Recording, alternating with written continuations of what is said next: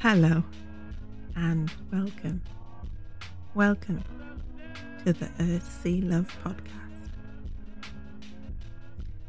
This podcast is for and about women of colour and our relationship with nature. Hosted by me, Sheree Mack. The Earth Sea Love podcast is committed to exploring the experiences of women of colour with Mother Nature. We want to provide spaces where the hidden voices in their environmental and conservation conversations can explore their relationship with the natural world. Inspired by our time spent outdoors, we amplify the voices of women of colour, our stories, our conversations, interviews, photography, writing, and artwork. We'll be exploring our legacies, histories, and memories which have had an influence and effect upon how we perceive ourselves within the natural world and within the environmental and climate justice movements. Welcome to the Earth Sea Love podcast.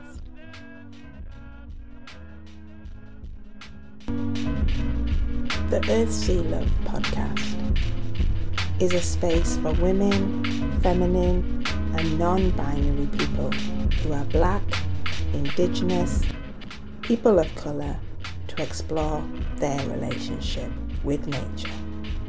Thank you. Hi. Welcome back to the Earth Sea Love podcast. I'm here down south, house and dog sitting at the moment for a Shih Tzu called Chewy, who can be stubborn at times. She definitely leads the way when we are walking, but that's okay. That's okay it means that I'm tuning in to what her needs and wants are, and it takes me out of my own. So, while I retreat during these summer holidays and regenerate myself, heal, rest, laze, spend more time outdoors in rain or shine. I made that promise at the beginning of the year. One, to put out a podcast episode every month of 2023. And I also mentioned in our last episode how I was coming back over the summer and offering just a mini series, a solo mini series around permaculture design. I first came to permaculture design through Liz Postlethwaite over at Small Things Creative Projects. And this was an introduction to permaculture for artists and creatives. I'd heard about permaculture when I was out in Washington State, and my friend out there was talking about permaculture, and she pointed me in the direction of a number of people who were on the land growing, had their own garden, and were following permaculture design. But I still didn't understand what it meant. I just was thinking that it was gardening. Uh, a certain system of gardening. So, taking that introduction to permaculture with Liz, I think it was last year, and this was just a number, a small number of sessions as an introduction. um, I began to realize that it was much more than gardening. Um, and I think that might be a common mis misconception around it. Um, and I think there's a distinction that needs to be made between permaculture and permaculture design. So, if we take a definition of permaculture as a development, sorry, a plane going over, I think we must be staying near uh, an air airfield. Yes, airfield, because a number of planes go over daily. Anyhow, permaculture, meaning as a noun, the development of agricultural ecosystems intended to be sustainable and self sufficient. And there might be the principles that underline that, as in working with nature. Whereas permaculture design is supported by a number of principles, um, which are design principles that can be applied to location, climate, and culture um, to have that most efficient, sustainable human um, human food production systems. Um, and permaculture design is, is, is almost like it's a system to bring about change, which isn't just applied to gardening, but can be applied to, okay, ecosystems, ecology, landscape design, environment, energy conservation, um, but also creative art, art projects, working with the community. Um, so I suppose for me, how I try and get it straight into my head is permaculture equals a new regenerative process or a regenerative culture. Yeah, permaculture, a new regenerative culture, which where we are redesigning our culture and what we do um, to limit our impact on the planet. And permaculture design is the method that we use to get there.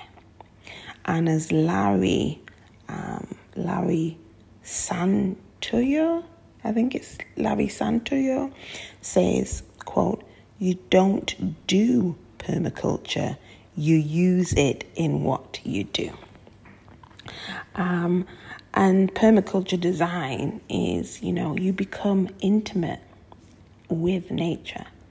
You become, you observe and you learn how nature works um, in order to learn from nature to see how nature is already doing it, already working, and how we can work more in partnership, in um, in relationship, closer, intimate relationship with nature, so we can lessen our adverse impact on our environment.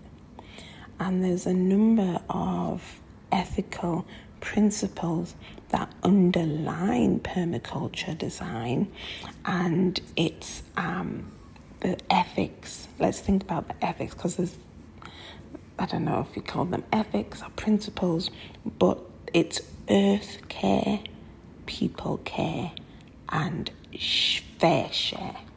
And these form the foundations of permaculture design. So, I'm just working through my understanding um, of permaculture design. So, this is me working through it in real life time and trying to get things straight in my head. And I'm using this this mini series as a way of helping my understanding, embedding it in my in my psyche, and also then ultimately within my practice.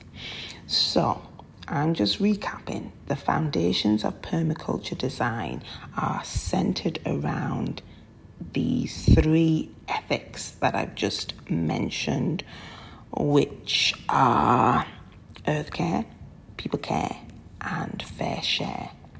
And in order to guide these ethics, there are 12 design principles. And we'll look more in detail at these principles, which are um, there's a really good diagram which looks called the permaculture flower, where we look at each petal. We'll do that anyhow through this mini series. But I think what I need to say here is how permaculture design is a creative design process based on whole systems thinking. Everything is included as we try to make change. So we have less of an impact on their environment and that we are not exploitative or extractive as we have been, but we are more responsible in terms of our production, our sustainability, our producers. And the story goes that permaculture was conceived and developed in the 1970s by co workers Bill Mollison and David Holmgren in Australia. Um, and it was um, known at that point by like as permanent um, agriculture. I think that was the term, and that's where permaculture together, you know, mashes up together to create permaculture as a term. However, and this is this is my rub, this is my bugbear, and this is what I keep um, pushing or keep underlining is that okay, um, Mollison and Holmgren might have come up with the term permaculture as a philosophy of farming and sustainable living, but they have built this on the traditional indigenous practices that were already existing within Australia um, from the the native people on the land in Australia, and it's it, they might have brought the the concept together under this nice term and created these ethics and principles around it, but they did this from observing what was happening within the social, cultural, and agricultural land nature stewardship that was already happening within the indig- indigenous population within that country.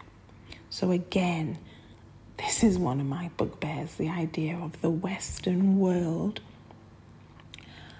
seeing something within brown and black bodies working, tradition, culture, way of being and practicing, and taking that, repackaging it, and offering it up as if it has just been created by the Western world, that these two men um, have come up with this whole new way, this whole system, and I'm not saying Mollison and Holmgren have not given credit for where they got their ideas from or where the whole premise of permaculture comes from.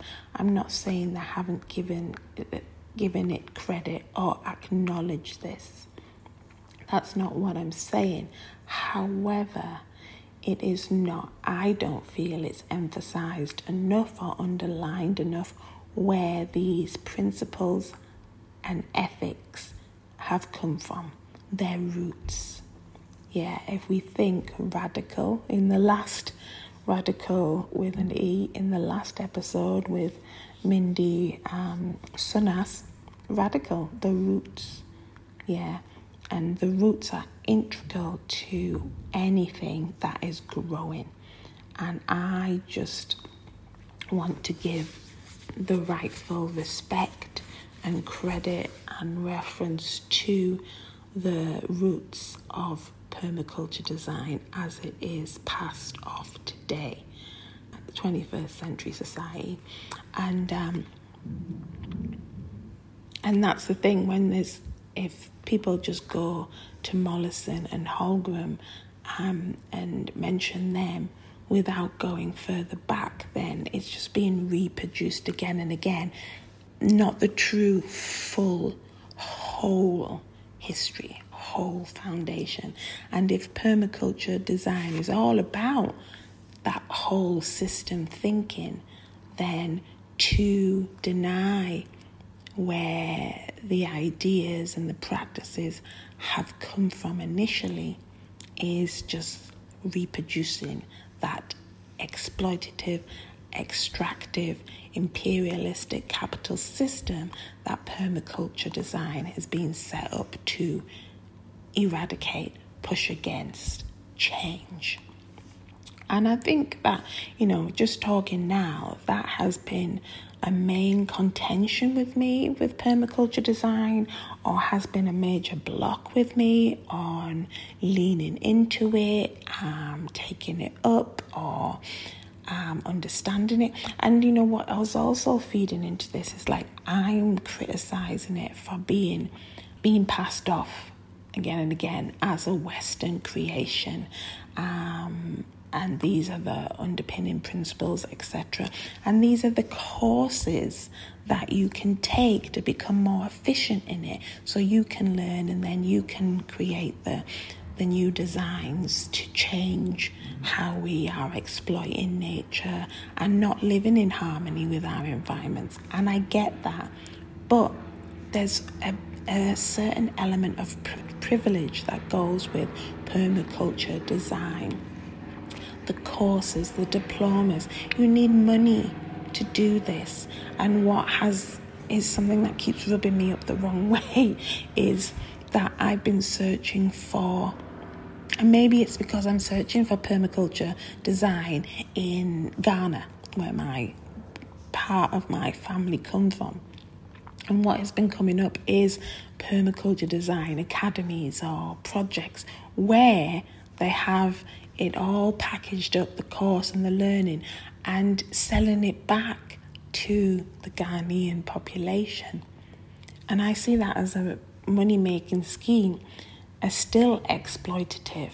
I see it getting in the way sometimes of people learning about traditional and indigenous practices with the land who have from time lived in harmony with nature, respected nature, just taken, not even taken, asking for permission to live off the land. Um, so to find these courses that are in, you know, Ghana or South America, are offering people now how to become who to, how, how to learn about permaculture design, I, I see it as such, it works in opposition or it's an oxymoron about what permaculture design or what it its premise is. If it's continued to be exploitative or only available to those who have the financial means. Um, and only those who have land who can bring about these changes. This is what's underlining my my conflict, my tension, yeah, my conflict, my tension with permaculture design. I'm learning about it.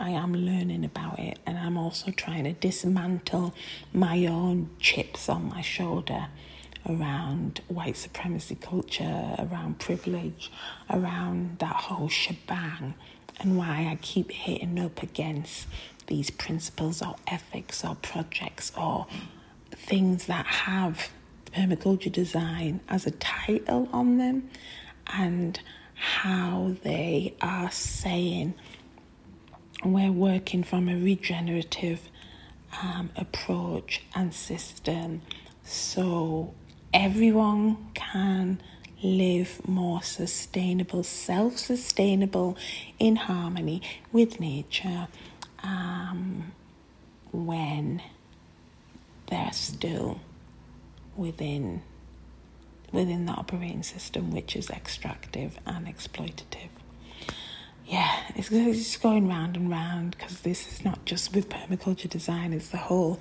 ideas and whole practices that i've been trying to adopt to free not just myself but my community the people that i work and be with from this system this white supremacy, imperialist, capitalist, patriarchy, heteropatriarchy system. And how can you do that when you're so enmeshed within the system yourself? So, yeah, so permaculture design is just another, I don't know, tenant on that, that journey of becoming. Anyhow, less of me witting on. Hopefully, this first episode will give you some idea of where we're going. Um, and if not, just keep tuning in and find out where we do go. Yeah, but I think the next one we'll be talking about those ethics that underpin permaculture design a little bit more, and then we'll work our way through the 12 principles that are the guide, the guides of creating regenerative systems. Okay, thank you for being here. Thank you for listening, and see you later in the summer months. Take care. Bye for now.